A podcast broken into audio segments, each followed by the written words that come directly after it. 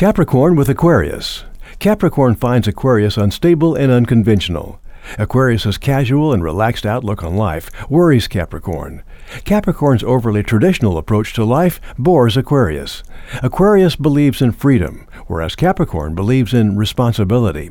Aquarius can be too difficult for Capricorn to comprehend. Although both signs have a strong sense of the big picture, Aquarius cannot understand how Capricorn can involve themselves with a lack of spontaneity, originality, or freedom.